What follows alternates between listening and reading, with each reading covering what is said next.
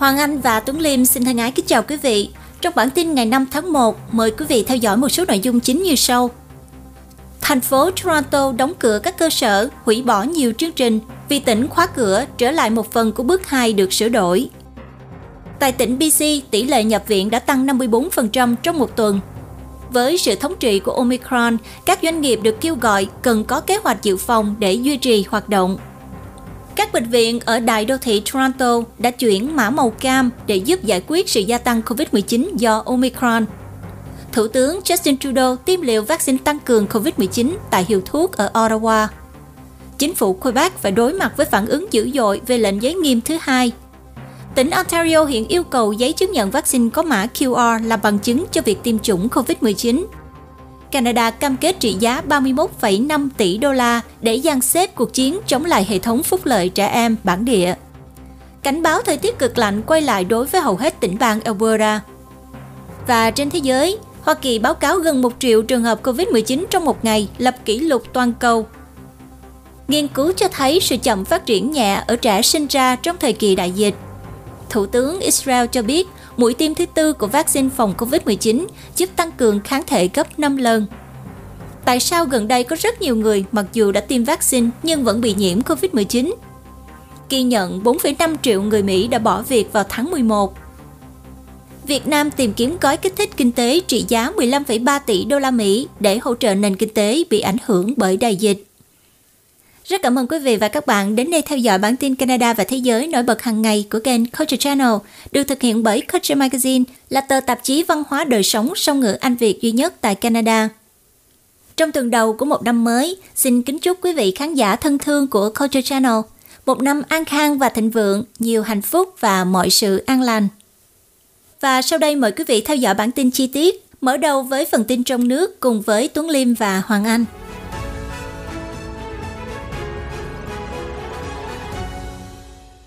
Toronto đóng cửa các cơ sở, hủy bỏ nhiều chương trình vì tỉnh đóng cửa trở lại.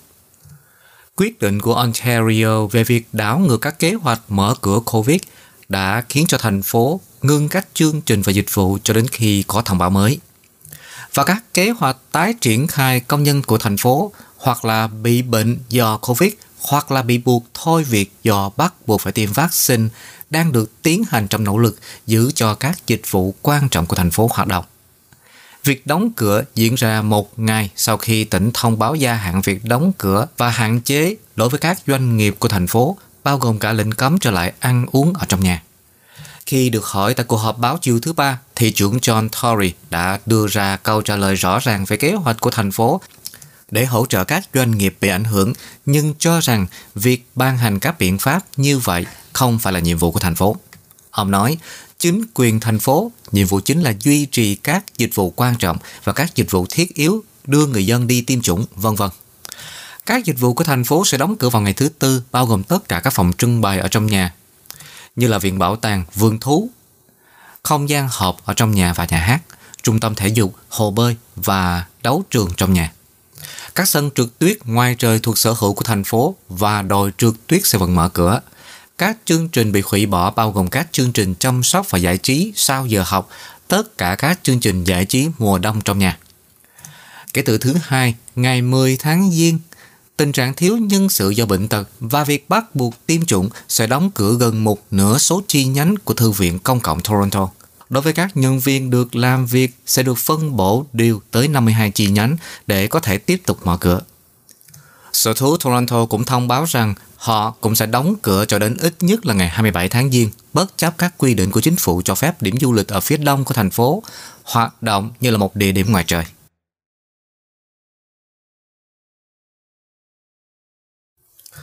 Tỉnh PC ghi nhận có 2.542 ca nhiễm COVID-19 mới, tỷ lệ nhập viện tăng 54% trong một tuần. Các quan chức y tế đã công bố thêm 2.542 ca nhiễm COVID-19 mới vào ngày thứ Ba. Hiện đã có 27.106 ca nhiễm bệnh đang được theo dõi trên địa bàn của tỉnh PC. Số người tử vong vì căn bệnh này hiện nay là 2.427 người. Tổng cộng có 298 người đang nằm viện với 86 người đang được chăm sóc đặc biệt. Tổng số ca nhập viện tăng 54,4% so với tuần trước. và số lượng bệnh nhân trong phòng chăm sóc đặc biệt tăng 30,3% so với tuần trước. Các quan chức y tế cho biết biến thể Omicron hiện nay đang chiếm 80% các ca nhiễm COVID-19 ở PC và số lượng những người bị bệnh có thể bắt đầu ảnh hưởng tới khả năng duy trì hoạt động của các doanh nghiệp trong những tuần tới. Giám đốc y tế của tỉnh là tiến sĩ Bonnie Henry hôm thứ Ba cảnh báo các doanh nghiệp nên lập các kế hoạch phòng trừ để họ có thể mở cửa khi nhân viên bị bệnh. Bà nói trong một cuộc họp báo, chúng ta cần lương trước rằng có tới một phần ba lượng lao động có thể bị bệnh và vì vậy mà buộc phải nghỉ làm. Chúng ta cần cân nhắc tới sự gián đoạn liên tục đối với hoạt động kinh doanh. Số lượng ca nhiễm mới ở tỉnh BC đã nhiều lần phá vỡ kỷ lục mọi thời đại trong vài tuần qua, mặc dù số lượng xét nghiệm đã bị hạn chế và không có sẵn ở một số khu vực. Các quan chức ước tính vào tháng trước số ca thực tế có thể cao hơn từ 3 cho đến 5 lần so với những gì được xác định bằng các xét nghiệm. Cho đến nay, Henry cho biết hầu hết bệnh nhân ở PC có các triệu chứng nhẹ hơn. Các triệu chứng ở đường hô hấp trên có thể tương tự như cảm lạnh hoặc là cúm. Số người nhập viện và nhập viện ICU đang tăng dần nhưng vẫn chưa đến mức nguy kịch. Bà Henry nói thêm, vaccine của bạn sẽ bảo vệ hầu hết mọi người khỏi các bệnh nghiêm trọng mà dẫn tới phải nhập viện. Hầu hết các học sinh ở tỉnh PC sẽ ở nhà thêm một tuần sau khi tỉnh công bố tân giai đoạn để trở lại nhà trường sau kỳ nghỉ đông. Tuy nhiên, một số trường học đã mở cửa trở lại vào ngày thứ ba theo kế hoạch để tiếp nhận con em của các nhân viên dịch vụ thiết yếu và những người có nhu cầu đặc biệt. Các trường học ở tỉnh PC đã tăng cường các biện pháp an toàn COVID-19 trước số ca mắc mới kỷ lục. Nhưng Chủ tịch của Liên đoàn Giáo viên tỉnh PC, Terry Moring, lo lắng rằng những con số nhiễm COVID-19 cao kỷ lục sẽ dẫn tới hiện tượng không có đủ nhân viên để duy trì các lớp học hoạt động.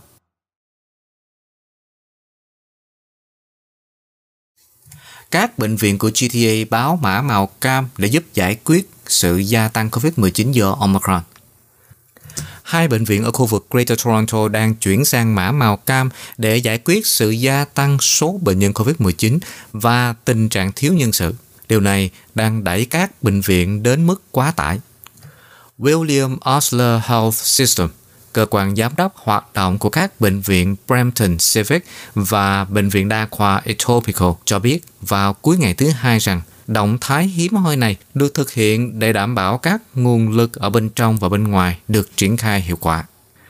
Mạng lưới bệnh viện cho biết biện pháp tạm thời này sẽ cho phép nhân viên được triển khai lại và một số bệnh nhân được chuyển tới các bệnh viện lân cận để có giường bệnh trống. Ontario đang phải đối mặt với sự gia tăng tồi tệ nhất của các ca nhiễm COVID-19 thúc đẩy bởi biến thể Omicron. Trong hai tuần qua, tỉnh đã chứng kiến số lượng ca nhiễm hàng ngày bùng nổ vượt quá 10.000 ca. Phần lớn các ca bệnh mới là ở các vùng Toronto và Peel. Tính đến thứ hai, có 1.232 người đã phải nhập viện vì căn bệnh này, trong đó có 210 người đang được chăm sóc đặc biệt. Một mức độ chưa từng thấy kể từ tháng 5 năm ngoái giữa đợt sóng thứ ba của tỉnh.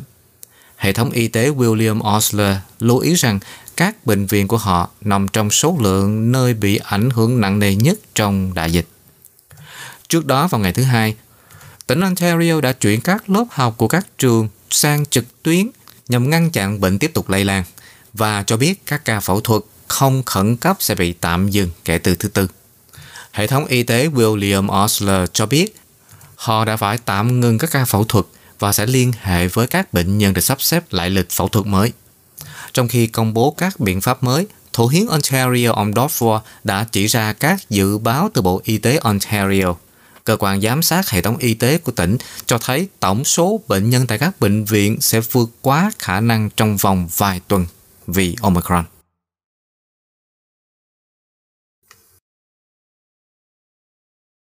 Tại tỉnh Alberta, các ca nhiễm COVID-19 đang ở mức cao kỷ lục do biến thể Omicron lan rộng khắp tỉnh. Hiện có 34.276 ca COVID-19 đang được theo dõi trên địa bàn tỉnh, mặc dù thủ hiến Jason Kenney cho biết con số đó dựa trên các xét nghiệm PCR và tổng số thực tế là cao hơn nhiều. Thủ hiến Kenny nói trong cuộc họp báo vào thứ Ba rằng tỉnh đang chuẩn bị chứng kiến số người nhập viện sẽ tăng lên trong những tuần tới. Dữ liệu mới nổi từ các khu vực pháp lý khác cho thấy Omicron có thể không tấn công các đơn vị chăm sóc đặc biệt như là Delta, nhưng có khả năng sẽ ảnh hưởng đến các lĩnh vực khác của hệ thống chăm sóc sức khỏe tại các khu cấp cứu và chăm sóc cứu thương. Thủ hiến Kenny cho biết, tỉnh đã thông báo trì hoãn mở cửa trường học trên toàn tỉnh. Kỳ nghỉ đông cho học sinh từ lớp mẫu giáo cho đến lớp 12 đã được kéo dài đến ngày 10 tháng 1. Các kỳ thi lấy bằng tốt nghiệp của tháng Giêng cũng bị hủy bỏ. Tỉnh sẽ phân phối 8,6 triệu xét nghiệm nhanh tại nhà và khẩu trang y tế.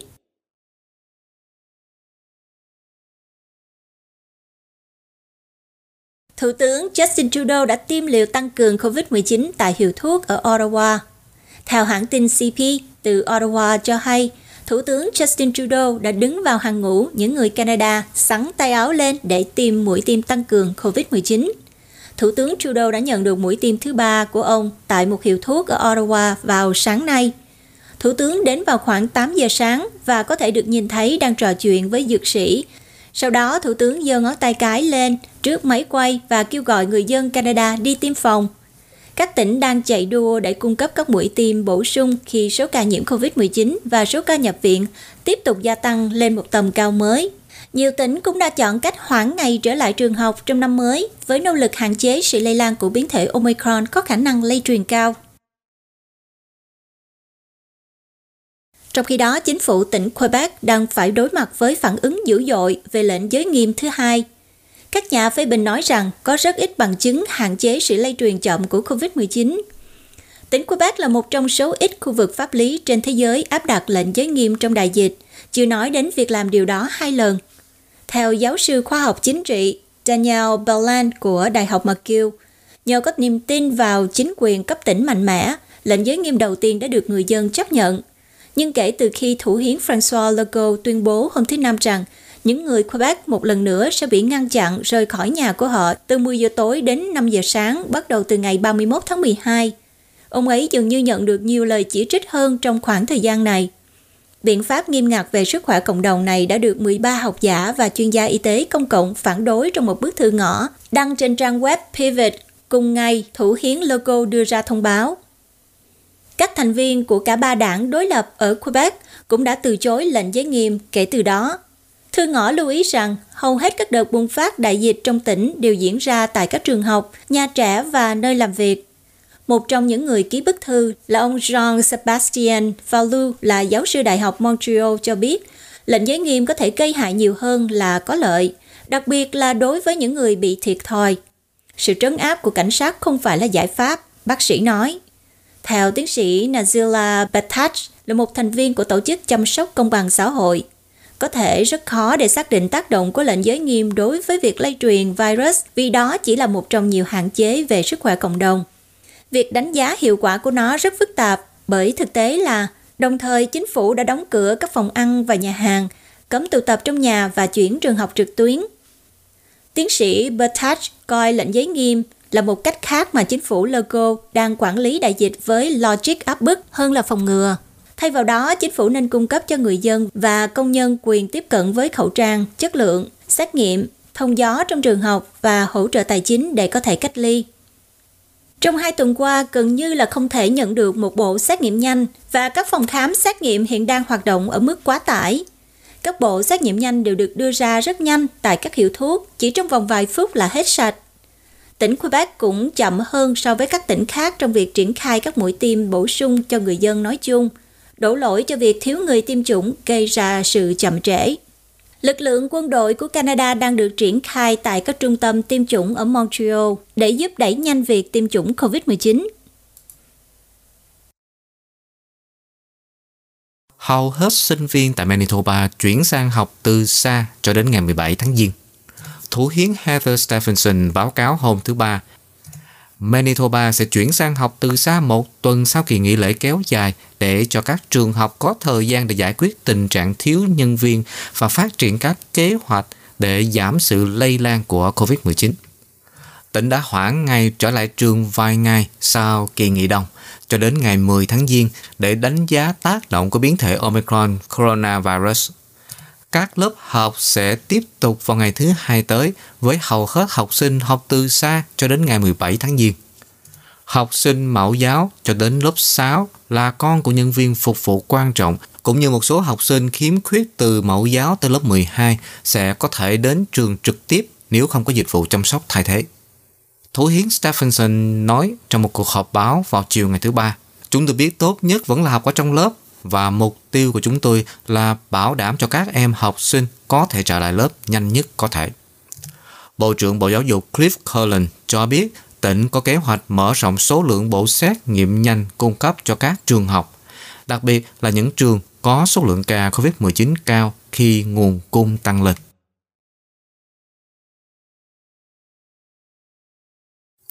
Một báo cáo cho biết các CEO hàng đầu của Canada được trả lương cao thứ hai trong thời kỳ đại dịch. 100 CEO được trả lương cao nhất của Canada đã có một năm thu nhập tốt thứ hai từ trước đến nay vào năm 2020. Ngay cả khi đại dịch COVID-19 khiến cho Canada rơi vào tình trạng suy thoái kinh tế tồi tệ nhất.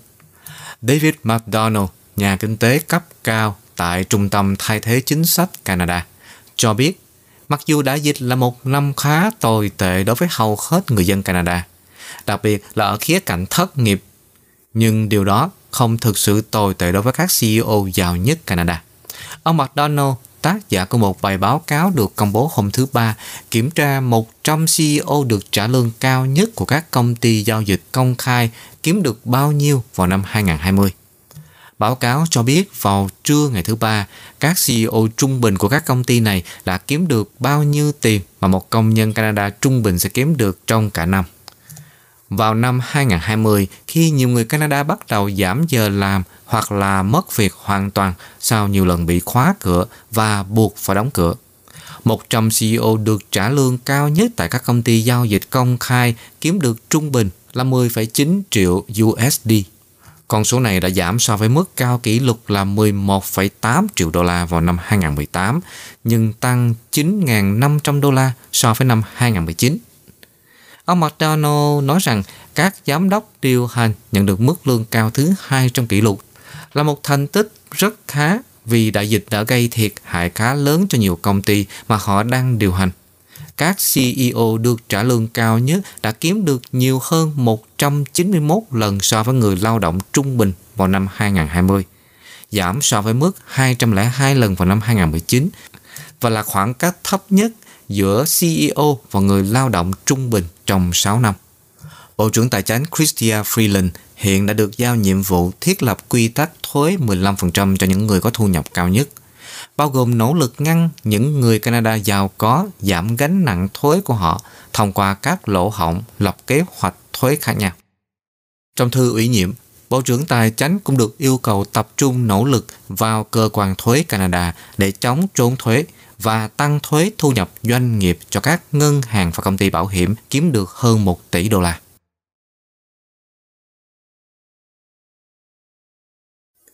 các chủ doanh nghiệp có thể đăng ký để nhận các bộ xét nghiệm nhanh miễn phí. Chương trình sàng lọc kháng nguyên của tỉnh cung cấp các bộ xét nghiệm kháng nguyên nhanh miễn phí cho các cộng đồng, tổ chức và các nơi làm việc có nguy cơ cao. Hãy kiểm tra tính đủ điều kiện của bạn và đăng ký ở trang web của chính phủ covid19.ontario.ca slash get free rapid test. Chương trình dành cho tất cả các tổ chức được phép mở cửa theo các biện pháp y tế công cộng hiện hành và cũng yêu cầu mọi người phải có mặt tại chỗ. Bất kỳ tổ chức nào được ủy quyền thử nghiệm thông qua chính sách vaccine của tỉnh như chỉ thị 6 cũng đủ điều kiện. Những điều bạn cần biết trước khi nộp đơn. Thứ nhất là xét nghiệm kháng nguyên nhanh là một phương pháp sàng lọc bổ sung có thể giúp ngăn chặn sự lây lan của COVID-19 ở nơi làm việc và các cơ sở có nguy cơ cao khác các tổ chức có thể chọn để nhân viên xét nghiệm tại chỗ hoặc là để họ lấy gạt tại nhà trước khi đến nơi làm việc. Các xét nghiệm kháng nguyên nhanh chóng đưa ra kết quả sau khoảng 15 phút và không yêu cầu chuyển đến phòng thí nghiệm. Xét nghiệm kháng nguyên nhanh có thể được thực hiện ít nhất một lần mỗi tuần và tối đa 2 cho tới 3 lần mỗi tuần. Các xét nghiệm kháng nguyên nhanh được cung cấp thông qua chương trình sàng lọc kháng nguyên của tỉnh có sẵn để sử dụng cho nhân viên và các nhóm được xác định khác, ví dụ như bệnh nhân, người chăm sóc thiết yếu, học sinh sau trung học, vân vân. Nhưng không được sử dụng để sàng lọc khách, hàng hoặc là công chúng.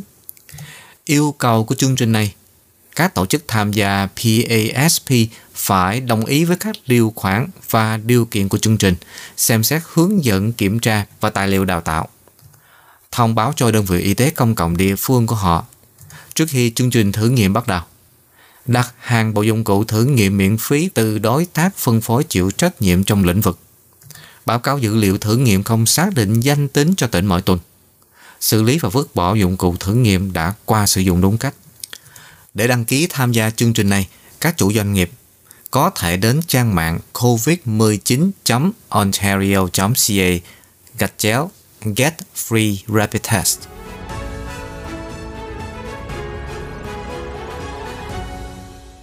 Tỉnh Ontario hiện yêu cầu giấy chứng nhận vaccine mã QR là bằng chứng cho việc tiêm chủng COVID-19. Bắt đầu từ thứ Ba ngày 4 tháng 1, người dân Ontario sẽ cần sử dụng chứng chỉ vaccine COVID-19 nâng cao của tỉnh được trang bị mã QR để vào bất kỳ địa điểm nào cần có bằng chứng tiêm chủng. Điều đó bao gồm ăn uống bên trong nhà, rạp hát, phòng tập thể dục và các hoạt động kinh doanh khác. Nhưng hầu hết những địa điểm đó sẽ đóng cửa bắt đầu thứ Tư do các hạn chế mới. Nhưng khi các doanh nghiệp này mở cửa trở lại, các phiên bản giấy chứng nhận vaccine cũ hơn mà không có mã QR sẽ không được chấp nhận. Các chứng chỉ nâng cao có thể là bản sao kỹ thuật số hoặc là tờ giấy. Những người được miễn trừ y tế cũng cần chứng chỉ đã xác minh có mã QR vì ghi chú của bác sĩ sẽ không còn được chấp nhận kể từ ngày 10 tháng 1. Điều quan trọng cần lưu ý đó là kể từ ngày 23 tháng 12 năm 2021, Chính phủ tỉnh Ontario định nghĩa tiêm chủng đầy đủ là tiêm hai liều và chưa có yêu cầu chính thức nào về việc đưa ra bằng chứng về việc tiêm đủ cả ba liều. Nếu bạn chưa tải xuống mã QR cá nhân, bạn có thể thực hiện việc này trên trang web của chính phủ, gửi mã qua đường bưu điện hoặc gọi cho trung tâm liên hệ về vaccine của tỉnh theo số 1833 943 3900. Và sau đây là cập nhật nhanh con số COVID-19 trên khắp Canada. Tính đến tối ngày 4 tháng 1, Canada báo cáo thêm 36.250 ca COVID-19 mới, nâng tổng số ca COVID-19 của Canada lên mức 2 355.335. Có 31.702 ca đã được báo cáo hồi phục, có thêm 57 ca tử vong. Hiện có 343.282 ca còn bệnh đang được theo dõi. Tổng số ca tử vong đến nay là 30.456 người. Cho đến nay, có hơn 69,3 triệu mũi vaccine đã được tiêm trên khắp Canada, trong đó hơn 31,7 triệu người, tức là hơn 83,1% dân số đã tiêm ít nhất một liều vaccine và trên 76,9% dân số đã tiêm hai liều. Có hơn 87,4% số người từ 5 tuổi trở lên đã tiêm một liều và 80,9% đã tiêm hai liều – hơn 8,3 triệu mũi vaccine bổ sung, tức là mũi thứ ba, đã được tiêm. Tỉnh BC đã báo cáo có thêm 2.542 ca nhiễm mới và 4 ca tử vong.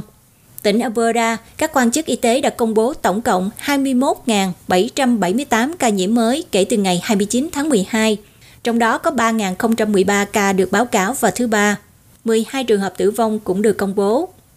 Tỉnh Saskatchewan kể từ ngày 31 tháng 12, tỉnh đã báo cáo tổng cộng 1.954 ca nhiễm mới, bao gồm 326 ca nhiễm mới được báo cáo trong ngày thứ Ba, có thêm 5 tử vong.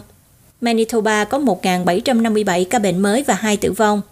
Tỉnh Ontario hôm nay báo cáo 11.352 ca bệnh mới và 10 ca tử vong. Tỉnh Quebec thì có 14.494 ca bệnh mới và 21 ca tử vong. Prince Edward Island có 198 ca bệnh mới, New Brunswick thì có 746 ca bệnh mới và 3 tử vong, trong khi Nova Scotia có 1.020 ca bệnh mới. Newfoundland thì có 493 ca bệnh mới. Vùng lãnh thổ Nunavut có 9 ca nhiễm mới, Yukon có 31 ca bệnh mới và Northwest Territories có 282 ca mới kể từ ngày 31 tháng 12.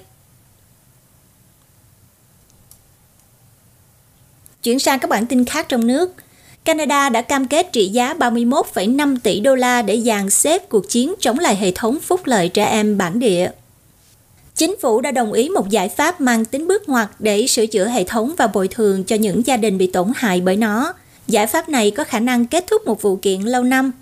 Chính phủ Canada thông báo hôm thứ Ba rằng họ đã đạt được mức mà họ gọi là sự hòa giải lớn nhất trong lịch sử của Canada, chi trả 31,5 tỷ đô la để sửa chữa hệ thống phúc lợi trẻ em bị phân biệt đối xử của quốc gia và bồi thường cho những người bản địa bị tổn hại bởi hệ thống này. Thỏa thuận nói chung là nền móng cho nỗ lực hòa giải cuối cùng với những vụ kiện từ các nhóm quốc gia bản địa. Trong tổng số 40 tỷ đô la, một nửa sẽ được đền bù cho cả những đứa trẻ đã bị loại khỏi hệ thống phúc lợi một cách không cần thiết và gia đình và người chăm sóc của chúng trong 3 thập kỷ qua.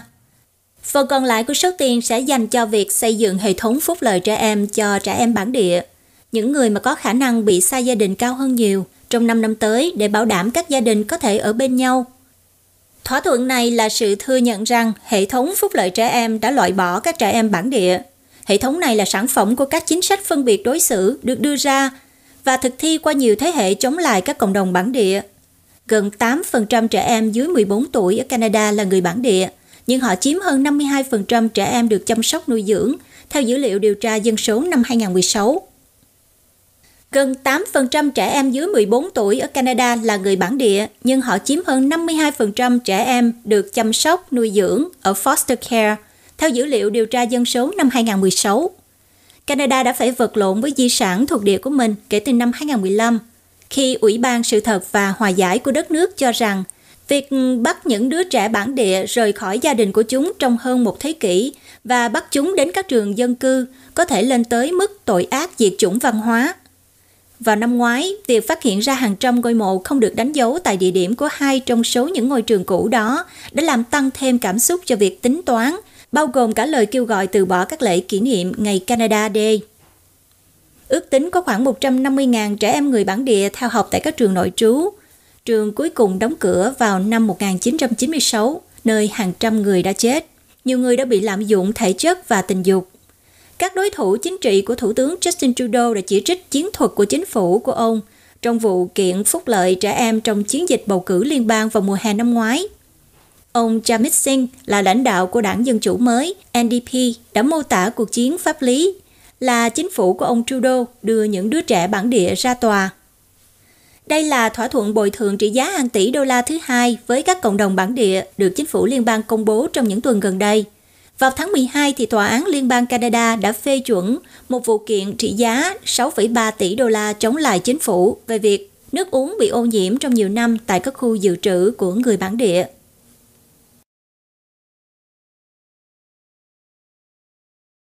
Sau khi dịu bớt vào cuối tuần, cảnh báo thời tiết cực lạnh quay lại đối với hầu hết tỉnh bang Alberta. Sau khi nhiệt độ tăng trong thời gian ngắn lên mức một chữ số vào cuối tuần qua ở vùng Edmonton, tỉnh này lại một lần nữa rơi vào cảnh báo giá rét cực độ. Cảnh báo cực lạnh do Bộ Môi trường Canada đưa ra vào đầu ngày thứ ba có hiệu lực cho toàn bộ Alberta, ngoại trừ dãy núi Rocky ở phía Tây. Cơ quan thời tiết quốc gia cho biết, đối với nửa phía nam của tỉnh, điều kiện thời tiết sẽ ôn hòa trong ngày nhưng giá trị gió lạnh qua đêm sẽ ở mức gần âm 40 độ cho đến cuối tuần.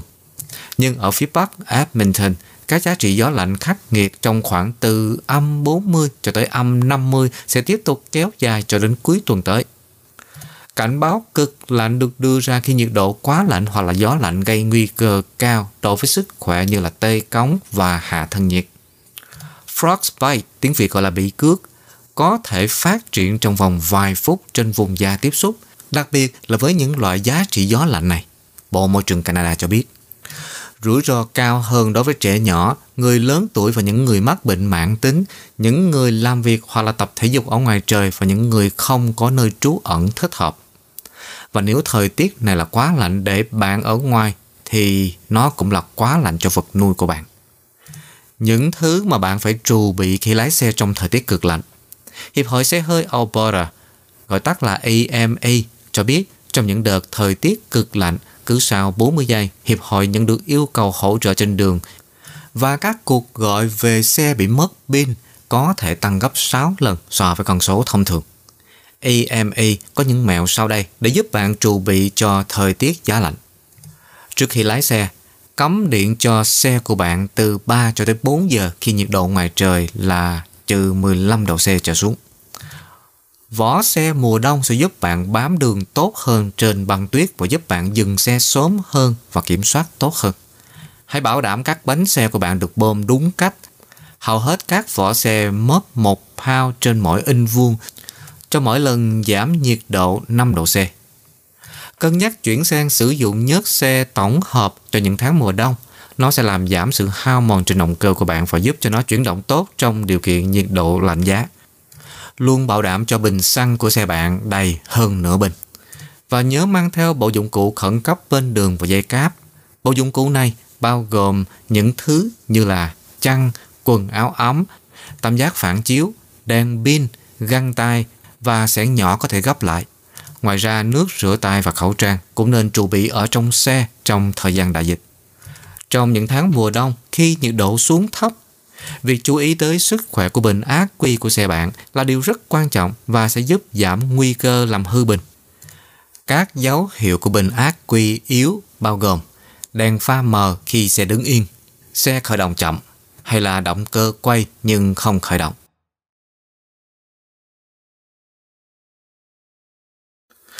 Nguyên mẫu IA giống như Google Maps sản xuất tại Canada dành cho các bác sĩ phẫu thuật. Một nguyên mẫu mới sử dụng trí thông minh nhân tạo để hướng dẫn các bác sĩ trong phòng phẫu thuật có thể giúp dân chủ hóa việc chăm sóc phẫu thuật trên toàn thế giới.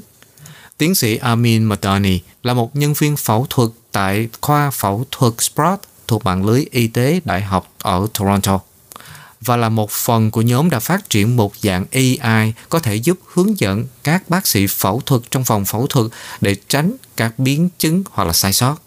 Tiến sĩ Madoni nói vào ngày thứ ba, đó là một hệ thống được thiết kế để hỗ trợ cho các bác sĩ phẫu thuật giống như là một cặp mắt thứ hai. Bạn có thể nói nó giống như là Google Maps của bạn khi bạn lái xe, nhưng là để phẫu thuật. Làm việc với một nhóm người từ khắp nơi trên thế giới, trong đó có các nhà khoa học máy tính, Tiến sĩ Madoni cho biết, nguyên mẫu ban đầu được phát triển cho một trong những phẫu thuật được thực hiện phổ biến nhất, đó là phẫu thuật túi mật. Thông thường, một máy ảnh sẽ được đưa vào trong khu vực của cơ thể, chẳng hạn như bụng, thông qua một vết rạch lỗ khóa. Sau đó, hình ảnh sẽ được phát trên màn hình. Sử dụng hàng giờ video được lưu trữ từ các phẫu thuật trước đó, thuật toán AI sau đó phân tích các pixel ở trên màn hình theo thời gian thực và phân biệt giữa các khu vực an toàn để cắt và những khu vực mà bác sĩ phẫu thuật nên tránh. Tiến sĩ Madoni cho biết, bằng cách làm nổi bật những khu vực có thể dẫn tới sai sót nếu bị cắt, nguyên mẫu sẽ giúp tăng cường hiệu suất của một bác sĩ phẫu thuật. Độ chính xác của AI trước đây đã được công bố trên tạp chí Annals of Surgery vào tháng 11 năm 2020.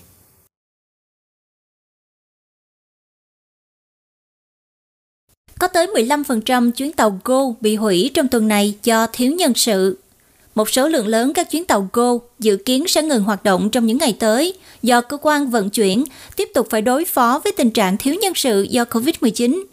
Phương tiện công cộng Go đã buộc phải hủy ít nhất là 10 chuyến tàu buổi sáng đến ga Union vào thứ Ba và cho biết các chuyến tàu sẽ tiếp tục bị hủy cho đến ngày 9 tháng 1.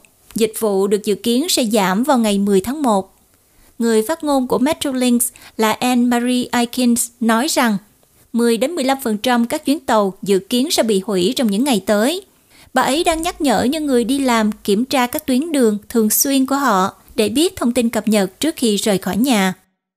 Bà Aikins nói rằng, số người đang bị nhiễm COVID-19 giữa các nhân viên là chưa từng có và bà ấy dự đoán rằng mọi thứ sẽ còn trở nên tồi tệ hơn do sự lây lan nhanh chóng của biến thể Omicron. Metrolink sẽ cung cấp tổng số ca đang bị nhiễm COVID-19. Bà ước tính khoảng 100 trường hợp mới trong số nhân viên Metrolink trong vài tuần qua. Con số này so với tổng số khoảng 185 trường hợp kể từ khi đại dịch bùng phát đến tháng 12 năm 2021. Chỉ một trường hợp là đủ để đưa cả một đoàn gồm 3 người rời khỏi biên chế do các quy định về cách ly và sự gần gũi giữa các nhân viên.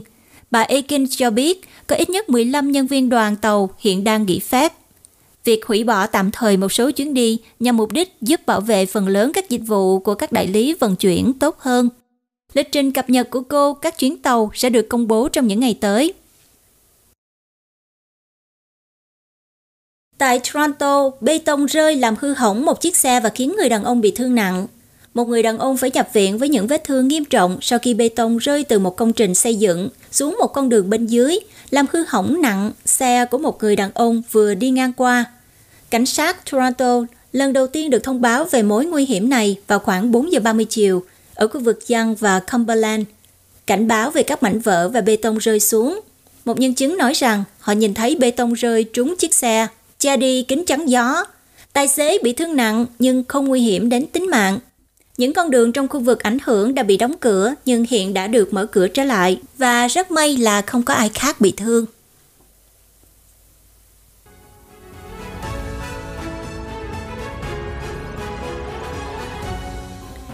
Quý vị và các bạn đang theo dõi bản tin Canada và Thế giới trên kênh Culture Channel. Kính mời quý vị ghé trang web của tạp chí Culture tại culturemagazine.com để đọc thêm các bài viết khác.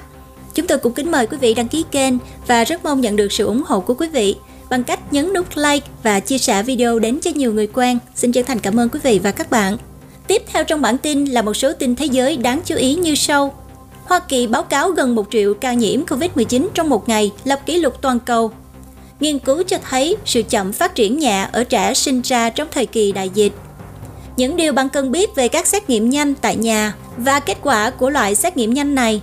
Thủ tướng Israel cho biết mũi tiêm thứ tư của vaccine phòng COVID-19 giúp tăng cường kháng thể gấp 5 lần. Tại sao gần đây có rất nhiều người mặc dù đã tiêm vaccine nhưng vẫn bị nhiễm COVID-19? Ghi nhận 4,5 triệu người Mỹ bỏ việc vào tháng 11. Các hãng hàng không hủy thêm 1.400 chuyến bay vì Omicron và thời tiết khắc nghiệt. Các nghệ nhân xăm hình phản đối lệnh cấm sử dụng mực màu xanh của khối châu Âu. Việt Nam tìm kiếm gói kích thích kinh tế trị giá 15,3 tỷ đô la Mỹ để hỗ trợ nền kinh tế bị ảnh hưởng bởi đại dịch. Việt Nam công bố thêm 4 ca nhập cảnh mắc biến thể Omicron. Và một số cập nhật tình hình COVID-19 trên thế giới. Mời quý vị tiếp tục theo dõi bản tin cùng với Tuấn Liêm và Hoàng Anh. Hoa Kỳ báo cáo gần 1 triệu ca COVID-19 trong một ngày, lập kỷ lục toàn cầu. Hoa Kỳ đã lập kỷ lục toàn cầu khi có gần 1 triệu ca nhiễm coronavirus mới được báo cáo vào hôm thứ Hai, gần gấp đôi mức đỉnh của một tuần trước. Số bệnh nhân COVID-19 nhập viện đã tăng gần 50% trong tuần trước và hiện vượt quá 100.000 người. Lần đầu tiên Lần đầu tiên Hoa Kỳ có con số này đạt tới ngưỡng đó kể từ đợt tăng đột biến vào mùa đông năm ngoái. Hoa Kỳ đã chứng kiến trung bình hàng ngày có 486.000 ca trong tuần qua.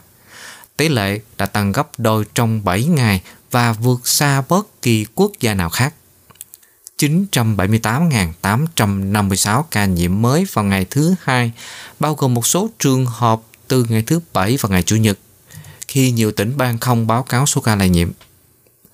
Số ca tử vong do COVID-19 của Hoa Kỳ trung bình mỗi ngày vẫn khá ổn định trong suốt tháng 12 đến đầu tháng Giêng là khoảng 1.300 người. Vào ngày đầu năm 1 tháng Giêng, Trung tâm Kiểm soát và Phòng ngừa Dịch bệnh Hoa Kỳ, gọi tắt là CDC, cho biết biến thể này được ước tính chiếm 95,4% các ca coronavirus được xác định ở Hoa Kỳ vào ngày 1 tháng 1 hơn 325.000 ca nhiễm COVID-19 ở trẻ em đã được báo cáo ở Hoa Kỳ trong tuần ngày 30 tháng 12. Theo Học viện Nhi khoa Hoa Kỳ và Hiệp hội Bệnh viện Nhi, đây là một mức cao mới và gần như gấp đôi so với hai tuần trước đó. Nhà Trắng cho biết chính quyền Biden đang hoàn tất các hợp đồng cho 500 triệu xét nghiệm nhanh để phân phối miễn phí cho người Mỹ. Nhà Trắng cho biết hôm thứ Ba Thông qua sự việc này thì chính quyền Biden mong muốn có thể giúp giảm bớt tình trạng khan hiếm bộ xét nghiệm khiến cho nhiều nơi phải xếp hàng dài. Ngoài ra, chính quyền đã tăng gấp đôi đơn đặt hàng thuốc kháng virus COVID-19 của Pfizer lên tổng số 20 triệu liệu trình điều trị. Các quan chức y tế của chính phủ đã nhấn mạnh rằng vaccine và thuốc tăng cường vẫn là cách tốt nhất để tránh bệnh tật nghiêm trọng. CDC hôm thứ Ba đã khuyến nghị rút ngắn khoảng cách giữa liều vaccine COVID-19 thứ hai của Pfizer-BioNTech và mũi tiêm nhắc lại từ 6 tháng xuống còn 5 tháng.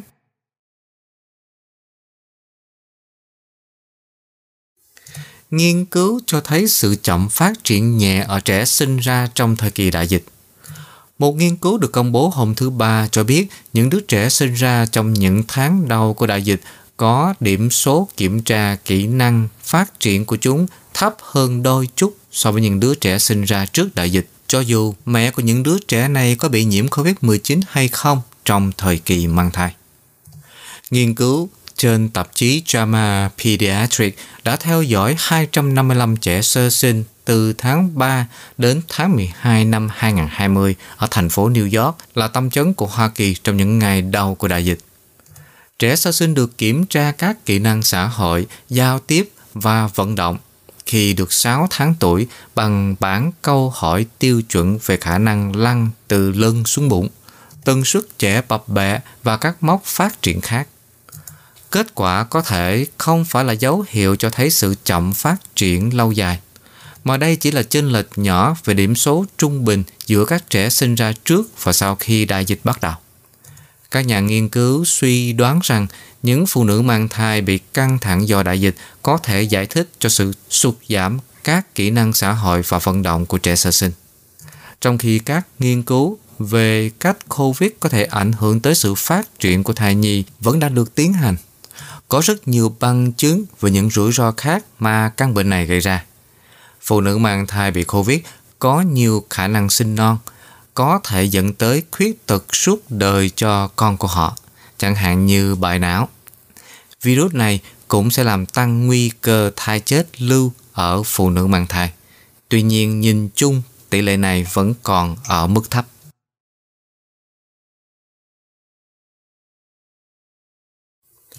Những điều bạn cần biết về các xét nghiệm nhanh tại nhà và kết quả của loại xét nghiệm này. Các thử nghiệm nhanh tại nhà đã được chứng minh là một vũ khí mạnh mẽ trong cuộc chiến chống lại coronavirus và các biến thể mới. Các xét nghiệm nhanh phát hiện các phân tử được tìm thấy trên bề mặt virus được gọi là kháng nguyên. Tuy có độ chính xác không bằng các xét nghiệm phản ứng chuỗi polymerase hay còn gọi là PCR, nhưng xét nghiệm nhanh có thể làm tại nhà và cung cấp kết quả trong vòng 15 phút. Các nghiên cứu cho thấy các xét nghiệm nhanh tại nhà chính xác nhất khi một người có các triệu chứng.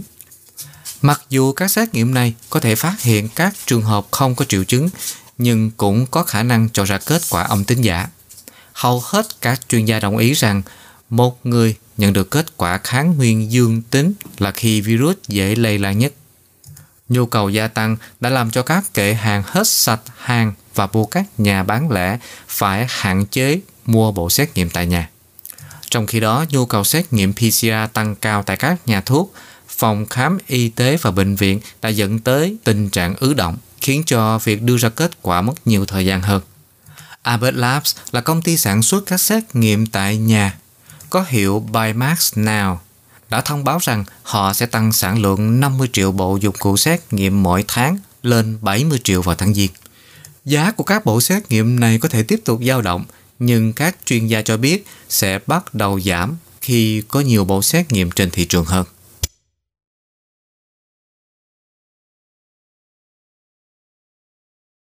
Thủ tướng Israel cho biết mũi tiêm thứ tư của vaccine phòng COVID-19 giúp tăng cường kháng thể gấp 5 lần.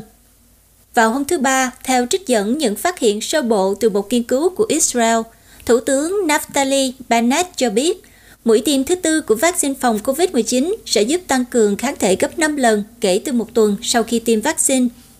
Các triệu chứng nhẹ mà một số người tham gia đã báo cáo cho đến nay không khác so với những tác dụng phụ sau khi tiêm mũi vaccine thứ ba. Chúng bao gồm đau nhức sau tiêm, sốt và đau đầu, theo Trung tâm Y tế SEPA cho biết.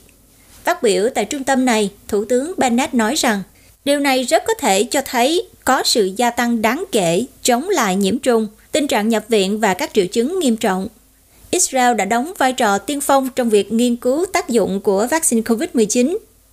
Đồng thời, đây còn là quốc gia nhanh nhất trong việc triển khai tiêm chủng hai mũi cho người dân của mình vào một năm trước và là một trong những quốc gia đầu tiên mà tiêm mũi vaccine thứ ba như là mũi tiêm tăng cường. Hiện tại thì Israel đang sử dụng liều vaccine thứ tư cho những người trên 60 tuổi, nhân viên y tế và bệnh nhân suy giảm miễn dịch.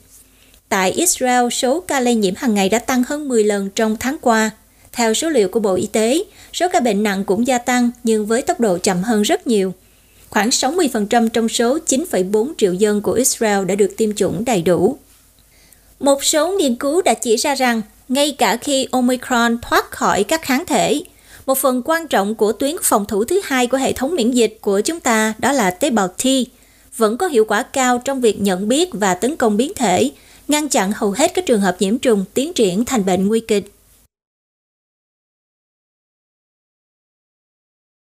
Tại sao gần đây có rất nhiều người mặc dù đã tiêm vaccine nhưng vẫn bị nhiễm COVID-19?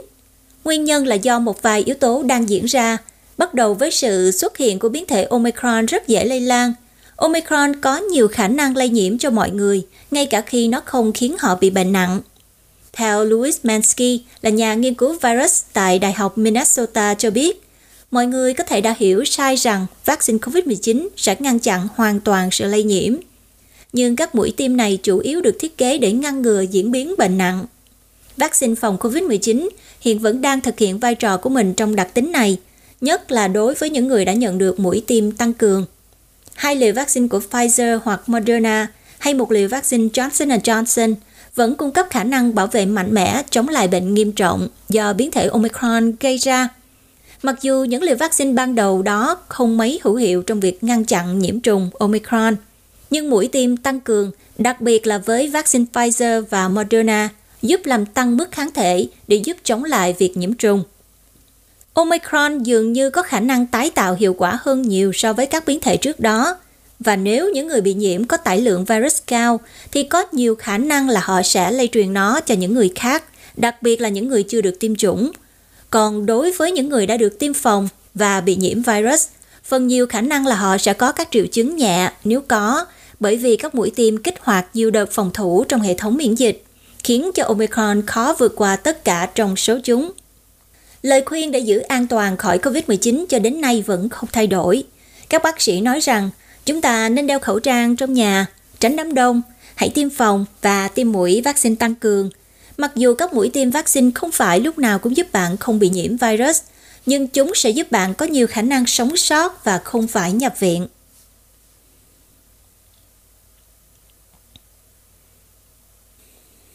OPEC Cộng đã đồng ý tăng sản lượng dầu từ tháng 2. Hôm thứ Ba, OPEC Cộng đã nhất trí giữ nguyên kế hoạch tăng sản lượng dầu cho tháng 2 với hy vọng biến thể Omicron sẽ có tác động ngắn hạn đến nhu cầu năng lượng toàn cầu. Nhóm các nhà sản xuất bao gồm tổ chức các nước xuất khẩu dầu mỏ OPEC và các đồng minh bao gồm Nga đã nâng mục tiêu sản lượng mỗi tháng kể từ tháng 8 thêm 400.000 thùng mỗi một ngày. Hoa Kỳ đã thúc giục nhóm này bơm thêm dầu thô để giúp kinh tế toàn cầu phục hồi sau đại dịch và hạ nhiệt giá khi họ giao dịch ở mức gần 80 đô la Mỹ một thùng. Tuy nhiên, nhóm cho biết thị trường không cần thêm dầu. OPEC cộng đang giải quyết tình trạng cắt giảm sản lượng kỷ lục 10 triệu thùng mỗi một ngày, vốn được áp đặt vào năm 2020 khi nhu cầu và giá cả phục hồi sau đợt sụt giảm do đại dịch gây ra. Dầu thô Brent thì đã tăng 50% vào năm ngoái và tăng cho đến nay vào năm 2022 giao dịch đã tăng 2%, hơn 80 đô la Mỹ vào thứ ba. Các kế hoạch hiện tại sẽ cho thấy OPEC cộng một lần nữa nâng mục tiêu thêm 400.000 thùng mỗi một ngày cho tháng 2. Trong khi OPEC cộng đã tăng mục tiêu sản lượng mỗi tháng, thì sản lượng thực tế đã bị tụt lại do một số thành viên phải vật lộn với hạn chế về năng lực. Các nhà sản xuất OPEC cộng đã bỏ lỡ mục tiêu 730.000 thùng mỗi một ngày trong tháng 10 và 650.000 thùng mỗi một ngày vào tháng 11. Cơ quan Năng lượng Quốc tế cho biết vào tháng trước, OPEC Cộng sẽ tổ chức cuộc họp tiếp theo vào ngày 2 tháng 2.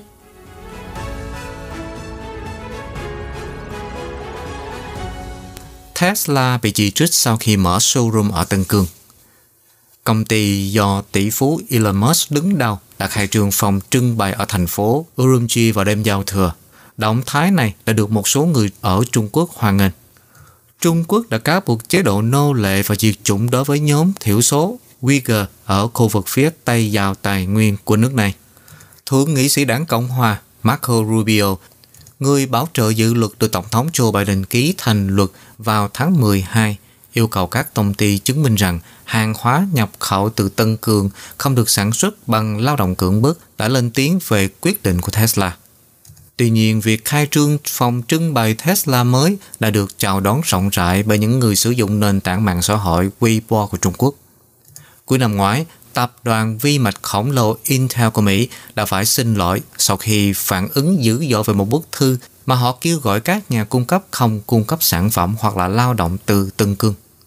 Bức thư của công ty đã dấy lên những lời chỉ trích ở Trung Quốc với những lời kêu gọi tẩy chay. Intel không phải là công ty đầu tiên chịu áp lực về mục tiêu tuân thủ các lệnh trừng phạt liên quan tới Tân Cương trong khi tiếp tục hoạt động tại Trung Quốc. Các đại gia bán lẻ Nike và H&M cũng phải đối mặt với những phản ứng dữ dội vào năm ngoái sau khi họ bày tỏ lo ngại về việc sử dụng lao động cưỡng bức người Uyghur trong sản xuất bông. Khu vực Tân Cương của Trung Quốc là nơi tập trung nhiều người Duy Ngô Nhĩ theo đạo Hồi tại Trung Quốc và đã có nhiều cáo buộc về lao động cưỡng bức và có thể là tội ác diệt chủng.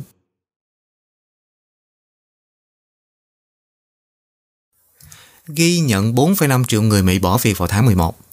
4,5 triệu công nhân Mỹ đã bỏ việc vào tháng 11. Bộ Lao động cũng báo cáo hôm thứ Ba rằng các nhà tuyển dụng đã tăng 10,6 triệu việc làm trong tháng 11, giảm so với 11,1 triệu trong tháng 10 nhưng vẫn cao theo tiêu chuẩn lịch sử. Các nhà tuyển dụng đã thuê 6,7 triệu người trong tháng 11, tăng so với 6,5 triệu người trong tháng 10, Bộ Lao động đã báo cáo hôm thứ Ba. Trong cuộc khảo sát việc làm hàng tháng và doanh thu lao động. Tuy nhiên, Bộ Lao động đã thu thập các con số trước khi biến thể Omicron của COVID-19 được phổ biến rộng rãi ở Hoa Kỳ. Thị trường việc làm đang phục hồi sau cuộc suy thoái coronavirus ngắn ngủi nhưng dữ dội vào năm ngoái. Khi COVID xảy ra, các chính phủ đã ra lệnh đóng cửa. Người tiêu dùng ở nhà và nhiều doanh nghiệp đóng cửa hoặc là cắt giảm giờ làm việc. Các nhà tuyển dụng đã cắt giảm hơn 72 triệu việc trong tháng 3 và tháng 4 năm 2020 và tỷ lệ thất nghiệp tăng vọt lên 14,8%. Nhưng chi tiêu lớn của chính phủ và cuối cùng là việc làm kể từ tháng 4 năm 2020 khiến cho Hoa Kỳ vẫn thiếu 3,9 triệu việc làm so với trước đại dịch. Theo một cuộc khảo sát của công ty dữ liệu FactSet, báo cáo việc làm tháng 12 dự kiến sẽ cho thấy nền kinh tế đã tạo ra thêm gần 393.000 việc làm trong tháng này. Tỷ lệ thất nghiệp đã giảm xuống 4,2%.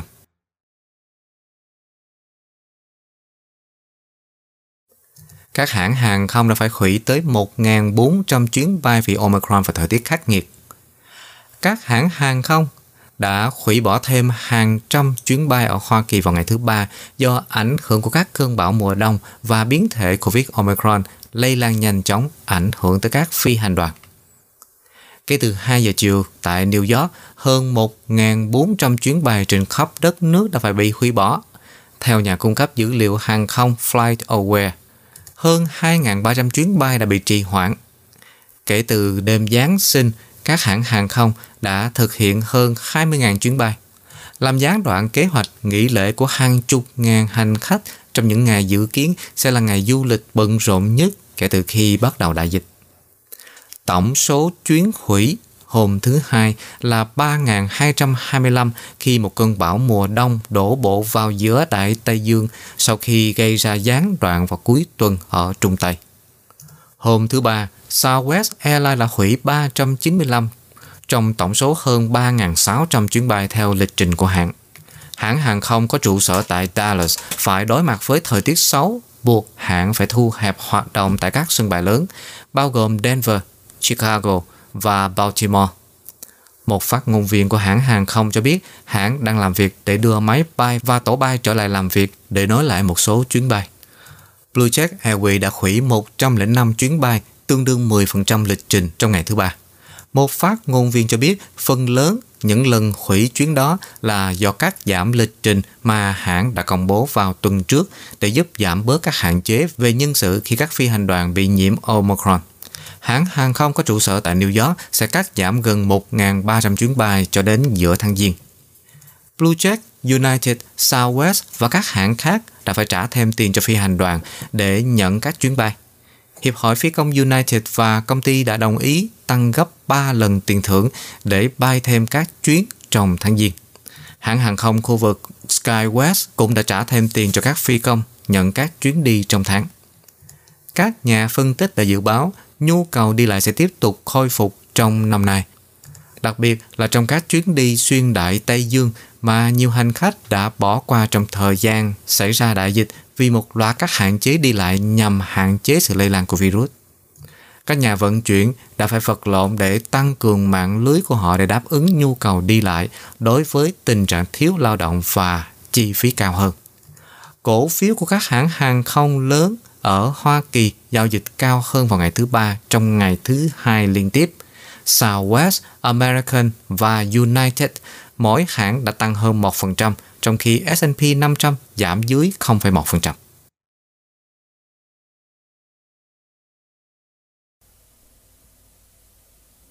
Các nghệ nhân xăm mình phản đối lệnh cấm sử dụng mực màu xăm của khối châu Âu. Các tiệm xăm trên khắp Liên minh châu Âu đã rơi vào khủng hoảng vào hôm thứ Ba khi quy định cấm sử dụng mực màu xăm bắt đầu có hiệu lực. Theo đó, luật mới ban hành đã giới hạn việc sử dụng một số hóa chất mà khối châu Âu cho là nguy hiểm có liên quan đến ung thư, khó sinh sản và kích ứng da, được chứa trong hỗn hợp mực xăm và mỹ phẩm trang điểm lâu trôi. Luật đã được thống nhất vào tháng 12 năm 2020, nhưng ngành công nghiệp xăm đã có một năm để điều chỉnh và tìm các giải pháp thay thế. Theo các nghệ nhân xăm hình cho biết, những lựa chọn thay thế cho các loại mực, một số đã được lưu hành trong nhiều thập kỷ, vẫn chưa tồn tại hoặc đang thiếu hụt. Và luật pháp đã giáng một đòn mạnh vào một ngành công nghiệp vốn đã đang lao đao sau nhiều lần áp đặt lệnh đóng cửa. Nghệ nhân xăm nổi tiếng là Tintin, người đứng đầu Hiệp hội ngành xăm của Pháp, nói với Reuters rằng các quy tắc mới sẽ chỉ đẩy mọi người đến những cửa tiệm không tôn trọng luật pháp. Trong khi đó, thì thư ký Hiệp hội xăm hình ở Bỉ cho biết đại dịch COVID-19 đã làm gián đoạn việc nghiên cứu và sản xuất, đồng thời kêu gọi chính phủ cho họ thêm thời gian. Cơ quan hóa chất châu Âu cho biết ít nhất 12% trong số 450 triệu công dân của khối châu Âu, tức là ít nhất 54 triệu người sở hữu hình xăm.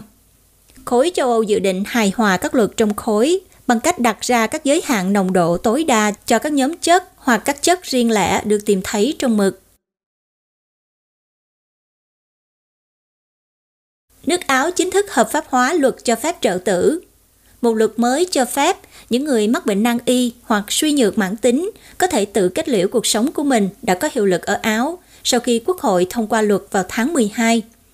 Kể từ ngày 1 tháng 1, những người lớn mắc bệnh nan y có thể chọn đưa ra các điều khoản cho một cái chết được hỗ trợ, hay còn gọi là luật cho phép trợ tử, hay là quyền an tử. Việc thi hành sẽ được quản lý chặt chẽ với điều kiện tiên quyết để được trợ tử là người sẵn sàng chết phải đủ tuổi quy định và đã mắc bệnh nặng trong thời gian dài. Sau đó sẽ có hai bác sĩ khác nhau xác nhận xem điều kiện tiên quyết có được đáp ứng hay không, bao gồm cả việc liệu người sẵn sàng chết có khả năng đưa ra một quyết định như vậy hay không. Một loại thuốc gây chết người sẽ được bán tại các hiệu thuốc ở Áo.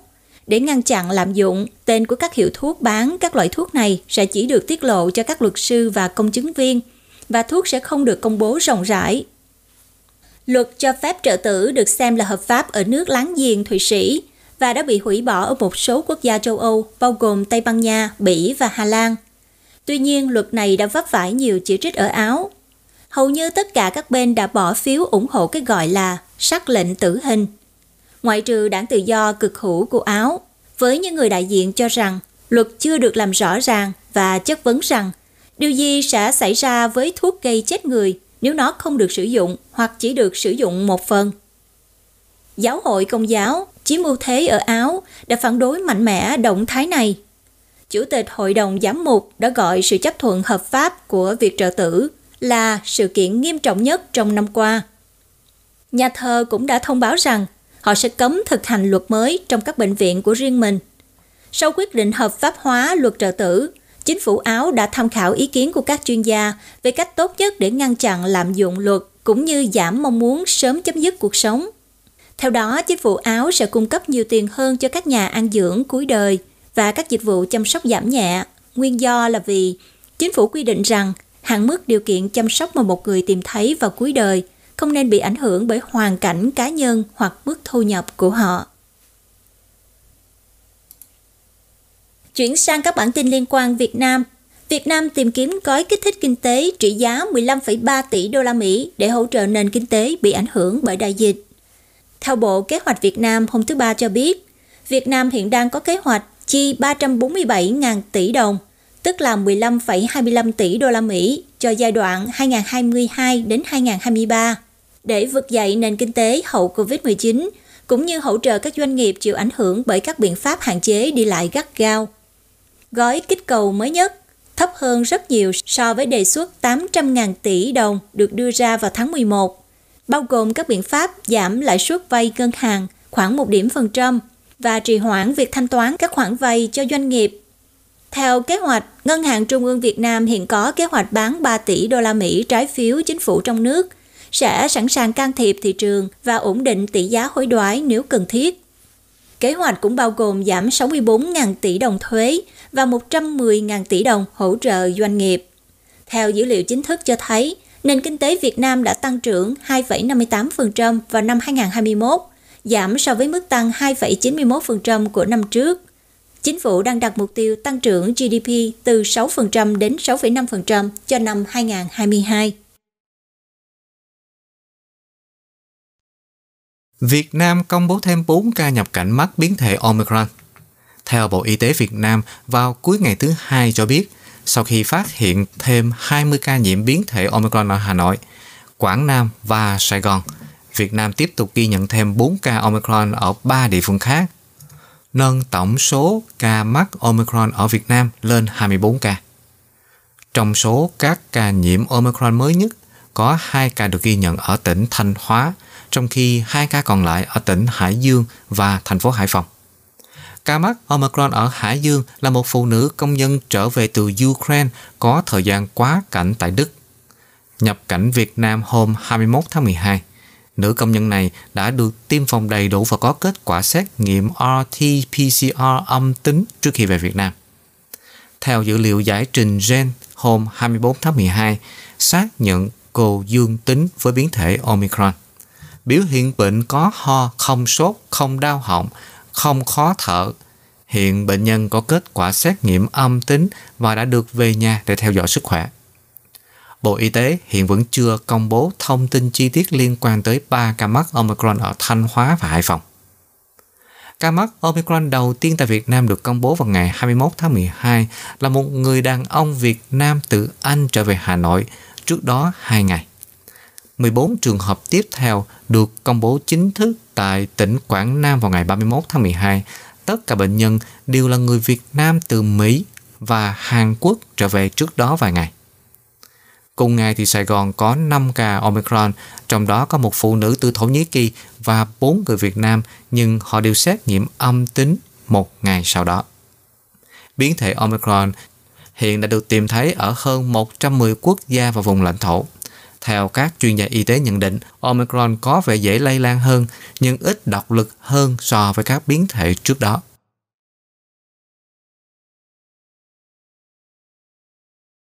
Sau đây là cập nhật tình hình COVID-19 tại Việt Nam. Bản tin dịch COVID-19 ngày 4 tháng 1 của Bộ Y tế Việt Nam cho biết có 14.861 ca mắc COVID-19 tại 60 tỉnh và thành phố. Cùng ngày, tỉnh Trà Vinh bổ sung thêm 6.867 ca nhiễm. Như vậy, kể từ đầu dịch đến nay, Việt Nam có 1 triệu 800.704 ca nhiễm. Về số ca mắc COVID-19 trong ngày, chủ yếu được ghi nhận tại Hà Nội có 2.499 ca, Tây Ninh ghi nhận 916 ca, Khánh Hòa có 797 ca, Sài Gòn có 664 ca, Bình Định có 608 ca, Hải Phòng có 602 ca, Bình Phước thì có 593 ca, Cà Mau thì có 450 ca, Vĩnh Long có 431 ca và Bến Tre có 420 ca. Số ca tử vong do COVID-19 trong ngày 4 tháng 1 là 224 người, nâng tổng số ca tử vong tính đến nay là 33.245 người. Số bệnh nhân được công bố khỏi bệnh trong ngày là trên 16.000 người. Tổng số ca được điều trị khỏi là trên 1,4 triệu ca. Về tình hình tiêm chủng, trong ngày 3 tháng 1 có thêm 405.000 liều vaccine phòng COVID-19 đã được tiêm. Tổng số liều vaccine đã được tiêm cho đến nay là trên 154,3 triệu liều, trong đó tiêm mũi 1 là hơn 77,8 triệu liều, tiêm mũi 2 là trên 69,6 triệu liều, tiêm mũi 3 là 6,8 triệu liều.